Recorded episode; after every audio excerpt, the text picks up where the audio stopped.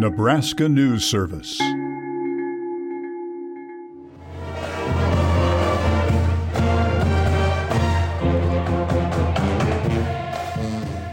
Justin Richard found a passion for music when he was a kid. I started off with uh, piano lessons around fourth or fifth grade, just to kind of get a nice handle on that. And since then, it was just kind of what else can I learn? You know what I mean? Richard, a Lincoln native, senior music education major, and multi instrumentalist, has been a mellophone player in the Cornhusker Marching Band for six years. His experience with music led him to volunteer to lead Unity Walk, one of three Friday night pep bands at the University of Nebraska Lincoln. My jobs are to coordinate music learning. So, like, make sure that, you know, when the time comes that we're asked to play for something, we know what we're playing. Richard said the three Friday night pep bands called Unity Walk, Misty's, and Football Friday normally play at a location determined at the beginning of the semester by the band directors. But this year, the Unity Walk and Misty's pep bands were left without a place to play due to restrictions from the COVID 19 pandemic. So Richard and his peers suggested holding a battle of the bands in front of the fountain at the Union. You know, 40 students of 60 students who just usually get to play on a Friday night didn't have a spot.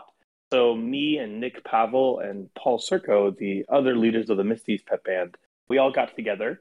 We wrote a formal letter to the directors explaining our idea for a battle of the bands. We each prepared about five songs or so, and the rest is history. Leader of the Football Friday pep band, Hunter Foged, said Battle of the Bands has been an amazing time for him and his group.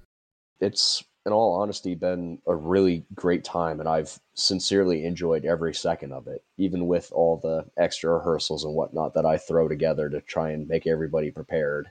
Foged said he would love for the Battle of the Bands to grow and give the pep bands more opportunities to show off their hard work.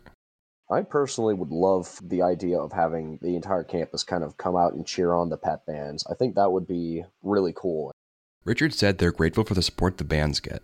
And the fact that people show up is incredible. We're so glad for the opportunity to perform and, you know, like really give ourselves out there for our fellow bandsmen, for any people who want to come and support. It's awesome to kind of just fully commit.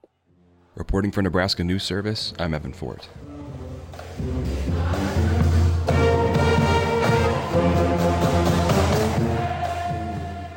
A Nebraska News Service and 90.3 KRNU production.